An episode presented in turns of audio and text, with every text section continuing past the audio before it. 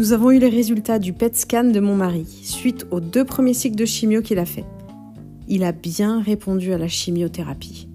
Ça signifie qu'il va pouvoir passer à la suite du programme, c'est-à-dire 4 mois d'une nouvelle chimiothérapie qui, je l'espère pour lui, sera moins agressive.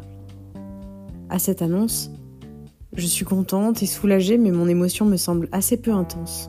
Je me demande bien pourquoi.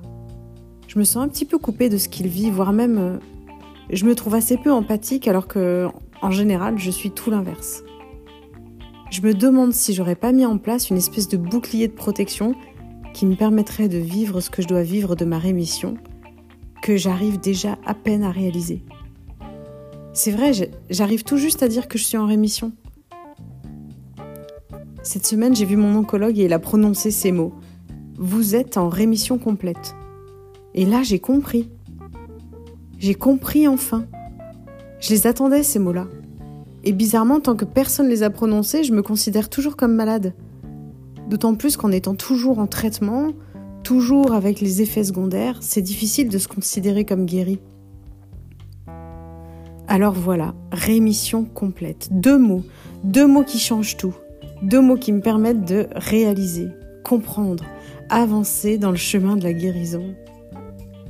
Pourquoi est-ce qu'on m'a pas dit ces deux mots-là avant Est-ce qu'ils ont conscience de l'importance de ces mots On devrait les intégrer dans le protocole de suivi du patient pour qu'il arrive à comprendre qu'il est plus malade quand c'est le cas. Je suis donc guérie et dans une semaine, j'aurai terminé la radiothérapie dont je sortirai avec quelques œdèmes une peau bien bronzée sur un gros carré de 20 par 20 et des souvenirs d'un service médical extra rapide où on n'a pas le temps du tout de tisser du lien.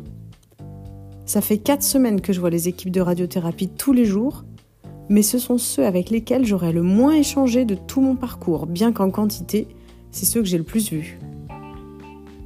Chaque jour, ils prononcent mon nom, je rentre en cabine, ils ouvrent la porte, nous marchons jusqu'à la machine, je donne ma date de naissance, ils m'installent, me préviennent qu'il va y avoir des flashs de lumière rouge et me disent C'est parti.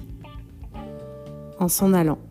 Et quand les rayons terminent, j'entends au micro Vous pouvez baisser les bras le long du corps. Je descends de la machine, je leur dis à demain, ils me souhaitent une bonne journée, et voilà. Nous avons autant échangé que si j'étais allé acheter une baguette de pain, ni plus ni moins.